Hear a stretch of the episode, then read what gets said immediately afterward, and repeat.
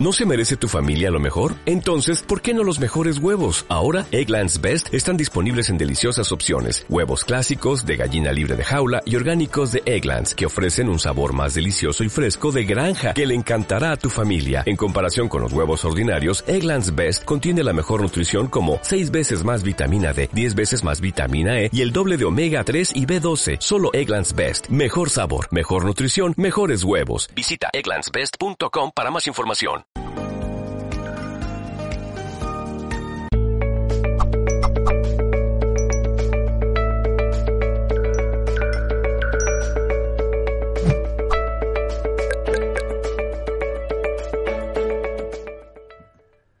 Hola, saludos en nombre de todo el equipo de Mindalia.com.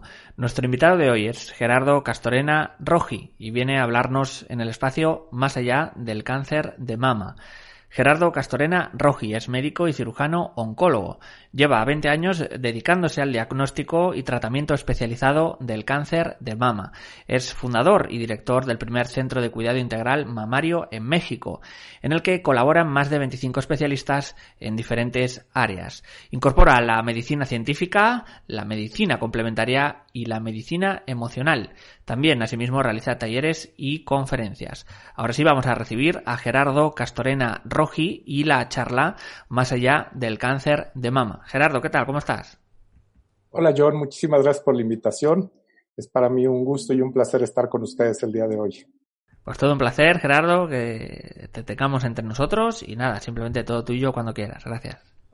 Muchísimas gracias. Muchísimas gracias a todos los que están viendo y escuchando. Sé que estamos en diferentes partes del mundo. Les mando un gran saludo de solidaridad, esperando que toda esta situación se arregle muy pronto. Vivimos en la era de la información y pareciera que estamos más desinformados que nunca.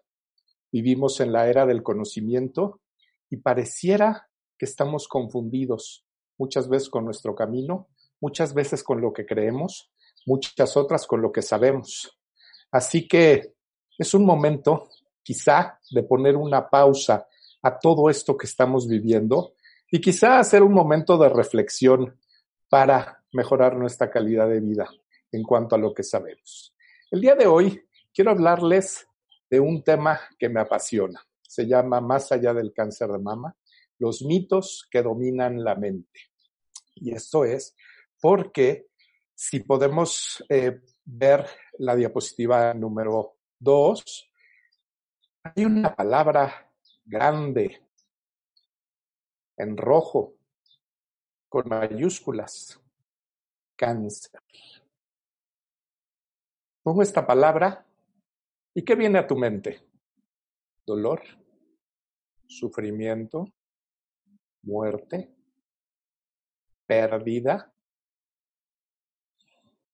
Todo esto es la consecuencia de una carga emocional todas las palabras, todas las frases, todas las vivencias de nuestra vida, las atamos siempre a una carga emocional.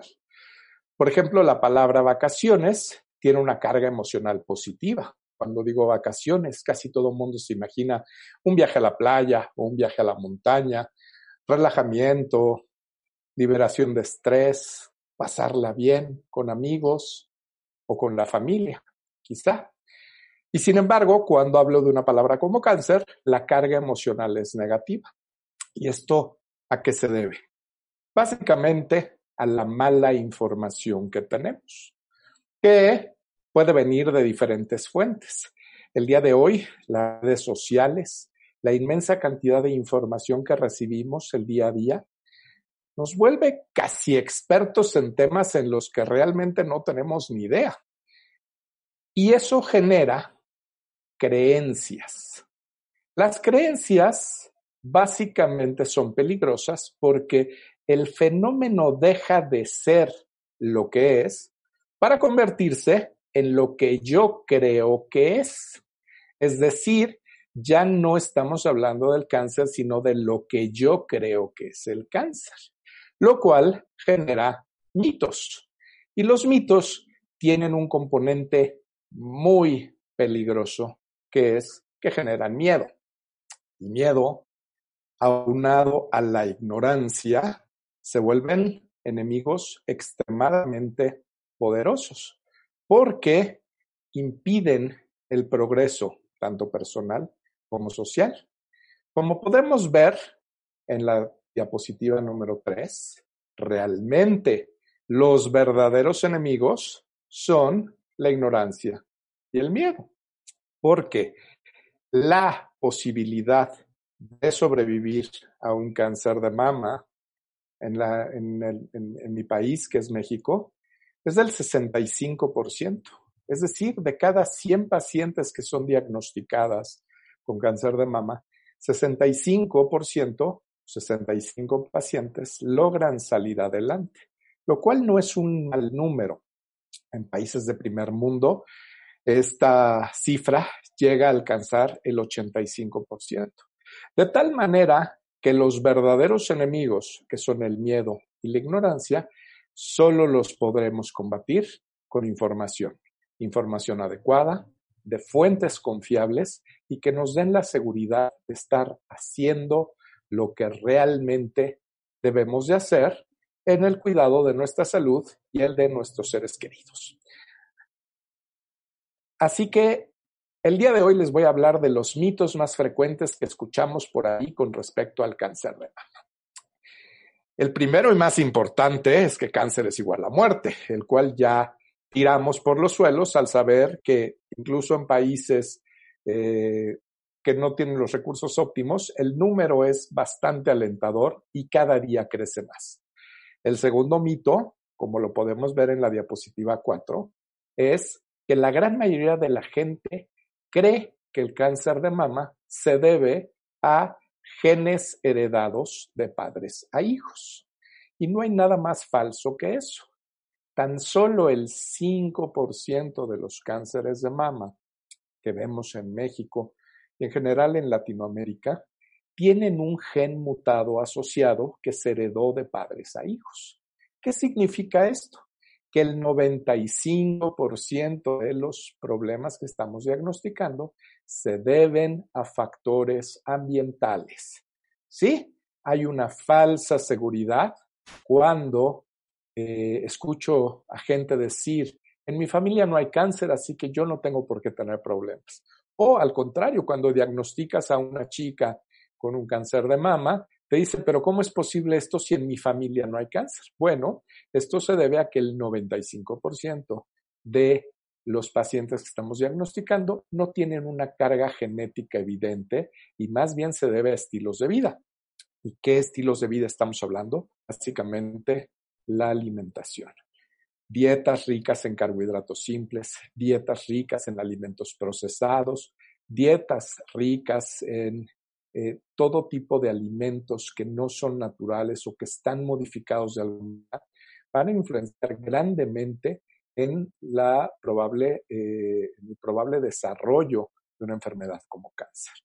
Lo cual significa que tenemos que cuidar a todas las mujeres por igual, porque haya o no haya antecedentes en la familia, estás en un riesgo si eh, si eh, no cuidas esos factores de riesgo que pueden estar interviniendo en tu vida.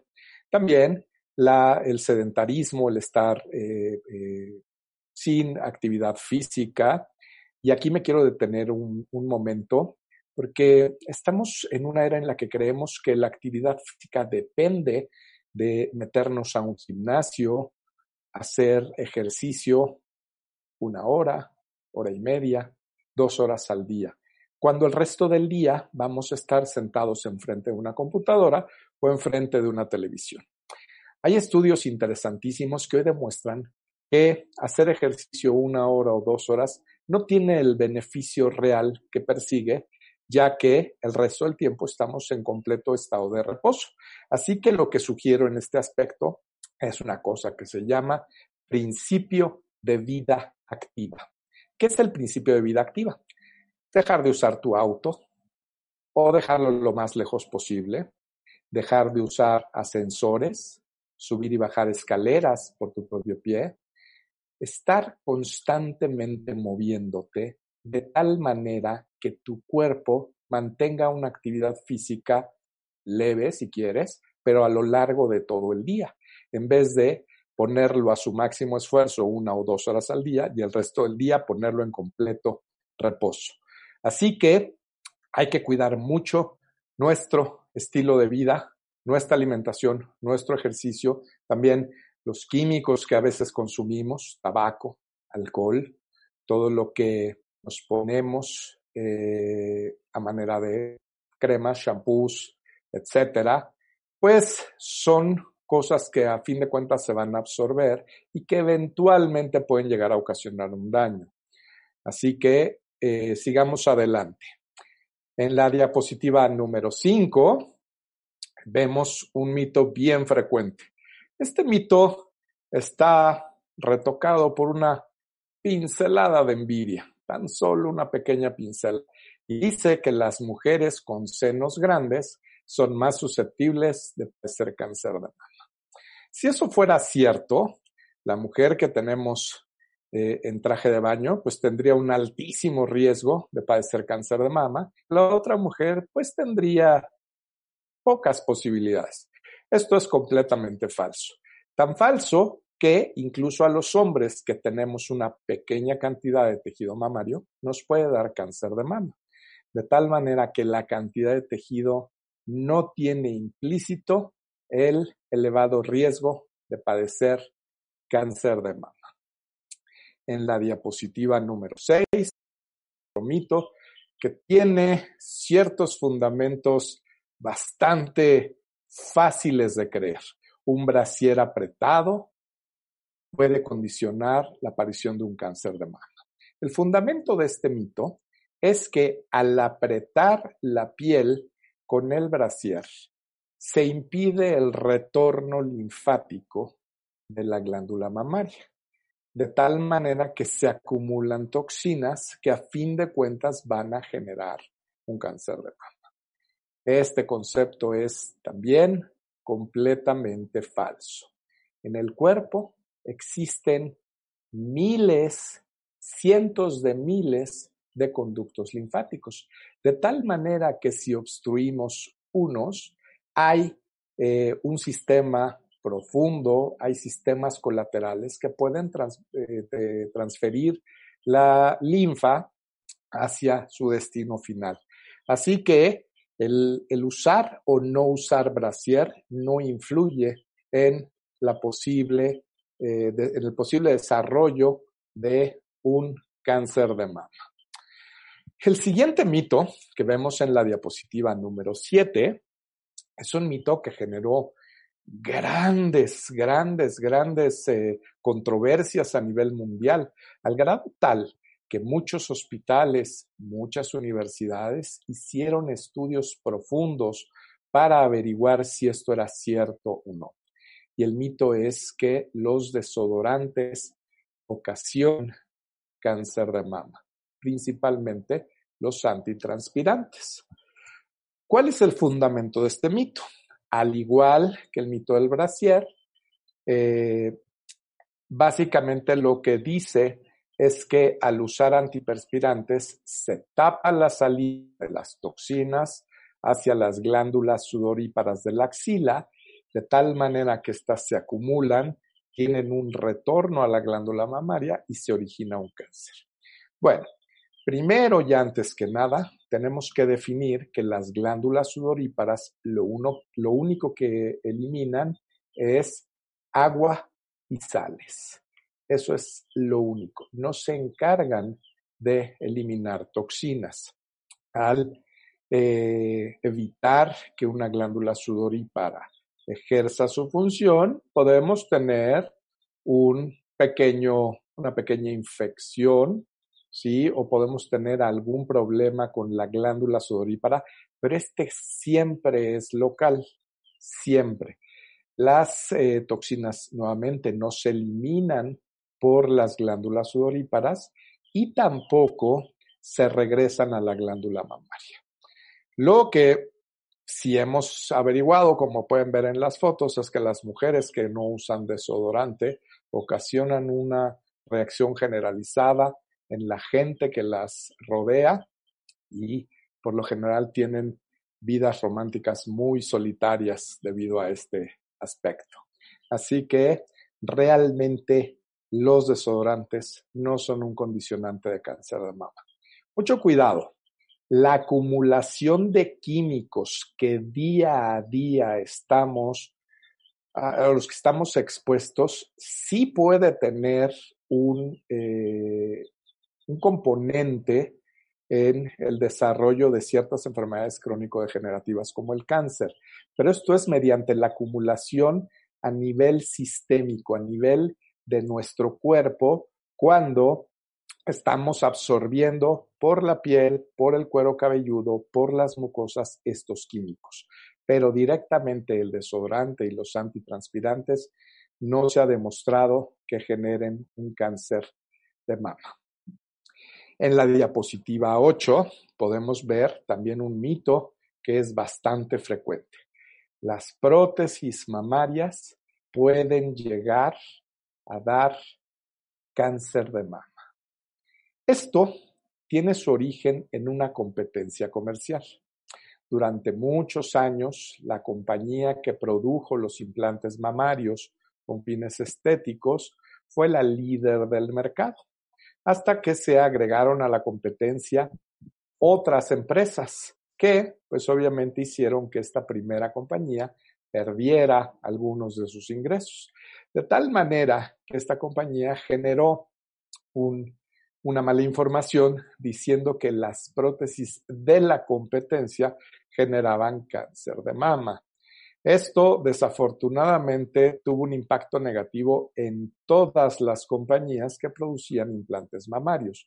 Hoy en día sabemos que el hecho de tener un implante mamario no incrementa tu riesgo del cáncer de mama habitual. Hace unos meses salió un artículo que ciertas pacientes con cierto tipo de implantes podían generar un tipo de cáncer muy diferente en la mama que se llama linfoma. Esto realmente es un impacto muy pequeñito. Se ha demostrado que tan solo 1 a 2% de, de las pacientes con un tipo de implante específico pudieran llegar a desarrollar este linfoma. Pero realmente el uso de las prótesis mamarias es una práctica en general bastante segura hoy en día con respecto al cáncer de mama. Tienen sus implicaciones, tienen sus complicaciones propias, pero en general no es algo que deba de preocuparte con respecto a la generación del cáncer de mama tradicional. En la diapositiva número 9 podemos ver también, y esto, este mito ha cobrado muchísima fuerza en los últimos años, en donde se habla de que el realizarte una mastografía puede llegar a generar cáncer de mama, que la gran mayoría de las pacientes que padecen cáncer de mama es porque tienen radiación acumulada de hacerse mastografías cada año. Bueno, quiero empezar por decir que no es lo mismo un mastógrafo que no tiene mantenimiento, que no tiene estándares de calidad, que no tiene el equipo humano y tecnológico detrás de él para darle un mantenimiento preventivo y correctivo, que un mastógrafo que cuenta con todos esos elementos. Los mastógrafos de alta tecnología realmente emiten una cantidad de radiación muy pequeñita. ¿Qué tan pequeñita? Bueno, les voy a poner un ejemplo para poder comparar esta, esta radiación que recibes con una mastografía en un mastógrafo de buena calidad. Cuando viajamos en avión comercial, en un vuelo comercial, la gran mayoría de los aviones vuelan a 30.000 pies de altura, pies más, pies menos, eh, pero más o menos es, es la, la, altura promedio en la que vuelan los vuelos comerciales. A esa altura, realmente la protección de la capa de ozono es mucho más débil que la que tenemos a nivel de superficie. De tal manera que la radiación solar que entra por las eh, ventanas de los, eh, eh, de los aviones nos está exponiendo a la exacta misma cantidad de radiación que, que recibimos en una mastografía si el vuelo dura cuatro horas, es decir, por cada cuatro horas de un viaje en avión comercial, estamos recibiendo la misma cantidad de radiación que recibimos con una mastografía. Si este mito fuera cierto, tendríamos una cantidad de sobrecargos de asistentes de vuelo, de pilotos eh, que tendrían cáncer de mama. Y no es así. Muchos eh, viajeros de negocio también estarían desarrollando cáncer de mama. Así que eh, si quieres hacerte una mastografía, eh, busca un mastógrafo que tenga las adecuadas condiciones de mantenimiento y de calidad para asegurar que vas a tener un buen estudio, un estudio de calidad que permita dar un diagnóstico y con la tranquilidad de que la radiación que va a recibir tu cuerpo es muy, muy pequeñita. Otro mito frecuente, y lo vemos mucho en la consulta diaria, es que las mujeres que reciben golpes en los senos van a desarrollar cáncer de mama. El trauma directo en una sola ocasión en la glándula mamaria no genera cáncer de mama. La inflamación repetida, la inflamación persistente que estamos teniendo al elemento agresor en ciertas partes del cuerpo sí puede llegar a generar una alteración que pueda producir un cáncer, pero nunca hemos visto una paciente que por un golpe directo desarrolle un cáncer. Si eso fuera cierto, también las chicas que practican box o cualquiera de las artes marciales o eh, cualquier deporte con muchísima eh, contacto directo hacia los senos, pues estarían desarrollando cáncer de mama y esto no es así. En fin, me parece que hay muchos mitos más por ahí que podríamos pasarnos horas platicando, pero básicamente lo que quiero es transmitirles y sembrar en ustedes la semilla de que no toda la información que estamos recibiendo es cierta y que debemos de ser muy cuidadosos con toda la cuestión informativa que llega a nuestras cabezas. La pregunta es, ¿podemos hacer algo diferente? Yo creo que sí. ¿Qué es lo que tú puedes hacer desde tu lugar?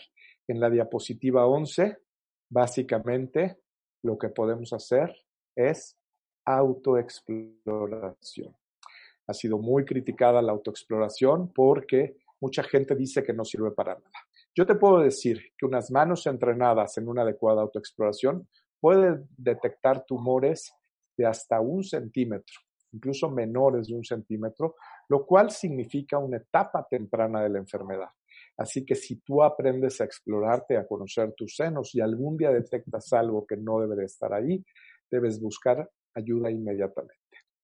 Otra de los puntos que quiero eh, tocar aquí es que eh, mucha gente no se autoexplora porque no sabe cómo porque hay tantas técnicas, oímos tantas cosas en los medios que realmente nos confundimos. El secreto de autoexplorarte es tócate. No importa si es acostada, no importa si es en la bañera, no importa si es con agua o con crema, o si es acostada con una almada, no importa. Lo importante es que toques toda la extensión de tu glándula mamaria y de tu axila. Eso es lo que va a salvar vidas. Una vez que aprendas a hacerlo, enséñale a la gente que te rodea y eso va a ser la gran diferencia en nuestras vidas. En la diapositiva 12 tenemos mujeres famosas. Todas ellas,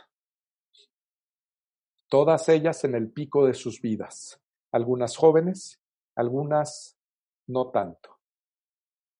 Todas ellas diagnosticadas con cáncer de mama. Algunas sobrevivieron, otras desafortunadamente fallecieron.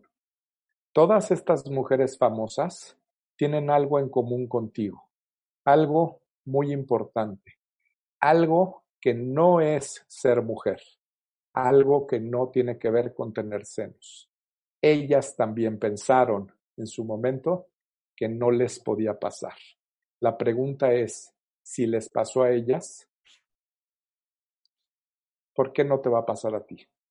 Debemos de establecer una cultura de prevención, una cultura de estar conscientes y cuidar nuestra salud.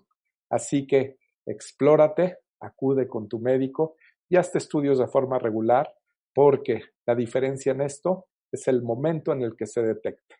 Así que yo estoy a sus órdenes, me encanta estar aquí con ustedes y quiero agradecerles el hecho de que me hayan acompañado, de que hayan dedicado un tiempo esta mañana para escuchar lo que yo tenía que venir a decirles. Muchísimas gracias y estoy a sus órdenes. Gerardo, como decía, vamos a pasar al turno de preguntas.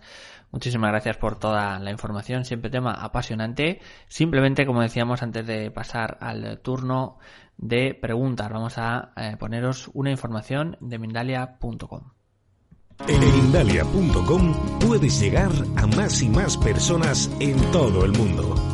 Si quieres difundir tus talleres, promocionar tu libro o darte a conocer y llegar a millones de personas, envíanos un email a contacto arroba mindalia.com o llámanos por WhatsApp al más 34 644 721 050 y te ayudaremos a llevar tu mensaje al mundo.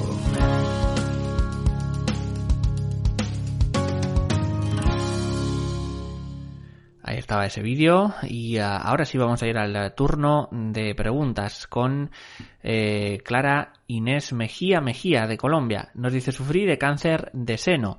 Afortunadamente estoy bien, pero quisiera saber qué me pudo haber afectado. Me dicen que a raíz de la muerte de mi hija un año antes. Gracias.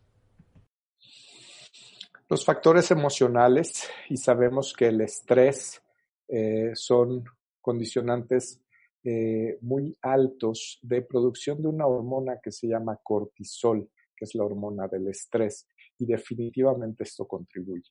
Pero básicamente yo te podría decir que esto, como lo dije en la conferencia, se trata más de estilos de vida, de alimentación y de actividad física exposición a químicos que a factores emocionales. Definitivamente creemos, estamos convencidos que los factores emocionales son importantes, pero como causal única no se ha demostrado que un factor emocional condicione un cáncer de mama. Vamos a irnos con otra pregunta, en este caso desde Facebook. Nos dice Julia Alba Zuluaga desde Colombia. ¿Qué riesgos trae la mamografía? Y bueno, advertir, también tenemos tiempo, o sea, eh, doctor, cuando, si quiere extenderse, tenemos también tiempo. Perfecto. Eh, lo platicamos ahorita. La radiación, eh, una radiación importante puede condicionar cambios en el DNA de las células y por ende ocasionar un cáncer. Eh, la, la, radiación que emite un mastógrafo de buena calidad es muy pequeñita. Así que hacerte una mastografía de buena calidad en un equipo que cumpla con los estándares nacionales e internacionales de diagnóstico clínico es bastante seguro. Así que no dejen de hacerse sus estudios, por favor, porque eso es lo que salva vidas. No vale la pena eh, dejar de hacerte un estudio por, un, eh, por una información que es infundada y que realmente no tiene ningún valor científico. Hacerse una mastografía no causa cáncer, así que adelante y háganselas, por favor. Seguimos en este caso con Silvia Gamo de España, nos escribe desde YouTube y nos dice, ¿puede un fibroadenoma causar cáncer? Tengo una mama densa y numerosos quistes líquidos. Ok. Qué, qué, qué extraordinaria pregunta. Esta es una de las cosas de, que, es una de las cuestiones que más generan ansiedad y angustia en las mujeres. Muy bien, eh, los fibroadenomas y los quistes son parte del funcionamiento normal de una glándula mamaria. Toda mujer que tenga ovarios que funcionan va a tener quistes y fibroadenomas. Esto se llama condición fibroquística de la mama. Fíjense bien que dije condición y no enfermedad. ¿Por qué? Porque esto es el resultado del buen funcionamiento de los ovarios. Rarísima vez, rarísima vez vamos a ver una paciente joven que no tenga fibroadenomas y quistes. ¿De acuerdo? Estos fibroadenomas y estos quistes no se transforman en cáncer. Lo que es cáncer nace cáncer desde que es pequeñito esta transformación no sucede. Y esto básicamente se va a eliminar cuando eh, pase cierto tiempo, los quistes y los fibroadenomas se están formando permanentemente y desaparecen por sí solos para desaparecer por completo y nunca más regresar cuando las mujeres tengan una disminución en la producción de hormonas en, después de su menopausia. Así que esto no se transforma. La segunda parte de la pregunta es que el tejido denso, hay cuatro tipos de tejidos, desde los que son muy laxos hasta los que son muy densos, eh, son difíciles de explorar, tanto por ultrasonido como por mastografía. De tal manera que necesitamos estudios especiales en este tipo de pacientes, porque la mastografía no nos da los datos eh, necesarios para darle la tranquilidad a la paciente. En estos casos contamos con dos estudios que no se usan para todas las pacientes y que desafortunadamente son más costosos que una mastografía. Uno es la tomosíntesis, que básicamente lo que es es una mastografía que básicamente hace cortes seriados de la glándula mamaria y nos permite evaluar pequeñas porciones de la glándula mamaria. Claro, esto conlleva un poco más de radiación al realizarse. Y el otro estudio que tenemos es la resonancia magnética nuclear de mama, que es el método de elección para pacientes con tejido mamario muy denso. Esto no utiliza radiación, pero como les dije anteriormente, es muchísimo más costoso que una mastografía convencional. Así que eso creo que es una elección que debes de hacer junto con tu médico. Continuamos con Clara Inés. nos preguntaba anteriormente, tiene otra pregunta desde YouTube y desde Colombia. Los cuidados que se deben realizar cuando se ha tenido vaciamiento de ganglios eh, son para toda la vida. Gracias. Eh, los, los, ganglios se quitan en ciertos procedimientos de cáncer de mama. Cada vez la intención, los esfuerzos eh, oncológicos tienden más hacia ser mucho más conservadores y quitar menos ganglios, pero todavía hay pacientes que requieren eh, la remoción de varios de los ganglios de la axila. Esto impide el retorno linfático hacia, eh, más bien desde el brazo, desde la parte alta del pecho desde la parte alta de la espalda de esa paciente. Y requiere de ciertos cuidados para evitar que esa linfa se acumule y ocasione problemas que en general se llama linfedema. Y sí, los cuidados de esas pacientes tienen que ser de por vida una cosa muy importante, la complicación de quitar ganglios, que es básicamente el linfedema, acúmulo de linfa en ciertas zonas, es prevenible, pero si se presenta no es curable. Es manejable, pero no es curable. Así que la mejor manera de evitar el linfedema es prevenirlo y ponerte en contacto con un fisioterapeuta que esté entrenado en el manejo linfático inmediatamente después de tu cirugía y seguir con esos cuidados de por vida. Son cuidados muy chiquititos, realmente no son cosas importantes. Nos dice desde email Alberto de México. ¿Qué consejos da a las parejas, eh, esposos, entiendo, o bueno, a las parejas de una mujer a la que hayan diagnosticado este cáncer? ¿Cómo sobrellevarlo? ¿Cómo luchar contra la ira que se desarrolla? Bueno, eh, Qué, buena pregunta y me gusta que estén hombres involucrados en, todo esto. Eh, una enfermedad de, estas proporciones genera muchos sentimientos, tristeza, ira, enojo, ansiedad, frustración. Siempre digo, y lo creo firmemente, que los sentimientos no son ni buenos ni malos, simplemente son. Y los sentimientos hay que dejarlos fluir, hay que dejarlos entrar para que puedan salir. Eh, sentir enojo o sentir ira no es para nada malo. Lo que es malo es permanecer en ese enojo y en esa ira. Realmente hay muchas eh, personas que se dedican al manejo de los aspectos emocionales, tanto de las pacientes como de las parejas y de las familias. Yo te aconsejo que contactes a alguna de estas personas. Nosotros aquí en México Center tenemos un equipo completo pero eh, realmente con alguien que tenga entrenamiento en el manejo emocional de esto. Pero paciencia, vas a salir y eh, esto es una cuestión pasajera. Así que te deseo mucha suerte y muchísimas gracias por preguntar. Nos vamos a Facebook con Judy Bermúdez. Tiene varias preguntas. La primera de ellas es, ¿es posible detectar algún tumor si tenemos prótesis? Refrescamos, hemos comentado, pero bueno, vamos a refrescar de nuevo. Definitivamente sí. Las prótesis mamarias no impiden el adecuado diagnóstico de un cáncer de mama. Así que tengas o no tengas prótesis, podemos hacer eh, una revisión adecuada y en manos expertas se puede diagnosticar cualquier tipo de anomalía o de, o de problema. ¿De acuerdo? Vamos a, ir con la otra pregunta de Judy Bermúdez.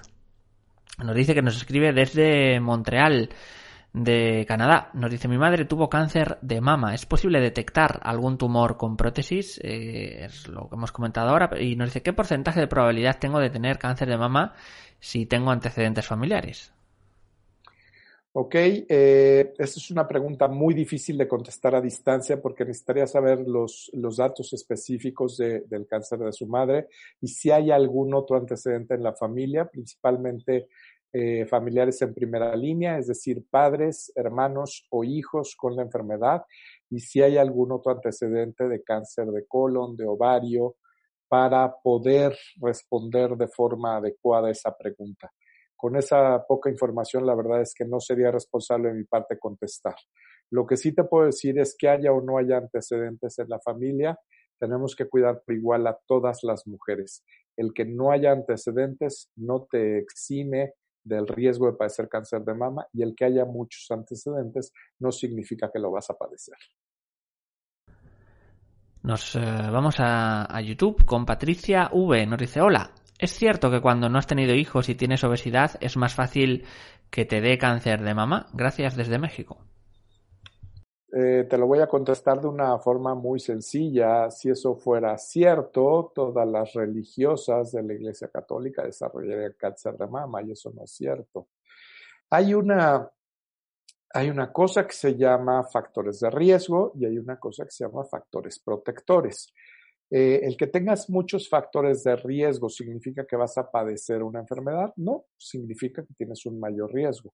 El ah, no tener embarazos porque eh, elimina la producción de estrógenos durante un tiempo, durante el tiempo que estás embarazada y lactando, pues de alguna manera te protege relativamente contra un cáncer de mama. Pero tenemos pacientes que han tenido 10 hijos que desarrollan un cáncer de mama, entonces no significa que sea eh, un factor de riesgo eh, claro y, definitivo, ¿no? También, eh, por ejemplo, el amamantar se considera un factor protector, sobre todo si es por periodos mayores a seis meses. Sin embargo, tenemos pacientes nuevamente que tienen, han tenido varios hijos y que los han amamantado por periodos incluso hasta dos años y que desarrollan cáncer de mama. Mi consejo aquí es eh, cuídate, si puedes bajar un poco de peso sería extraordinario para tu salud en general y para la prevención de cualquier tipo de enfermedad crónico-degenerativa. Así que hazlo y si tú decides eh, no tener hijos, vive bien con esa decisión y sigue adelante con tu vida, no hay más. Nos vamos con otra pregunta de Lila Sofía de YouTube. Eh, nos dice, tengo fibroadenomas. Eh, ¿Causa algún problema cuando busco un bebé? Y nos dice que tiene casi 33 años. Eh, creo que, a ver, entendí bien, eh, si los fibroadenomas le van a algún problema para buscar algún bebé. Esto es. No. Bueno, los fibroadenomas son básicamente causados por la exposición a estrógenos. Y esto ya lo mencionamos anteriormente, esto es el funcionamiento normal de una glándula mamaria. Es decir, una chica de 33 años que tiene fibroadenomas es completamente normal. El embarazo y eh, la lactancia son mantenidas por una hormona que compite en contra de los estrógenos que se llama progesterona.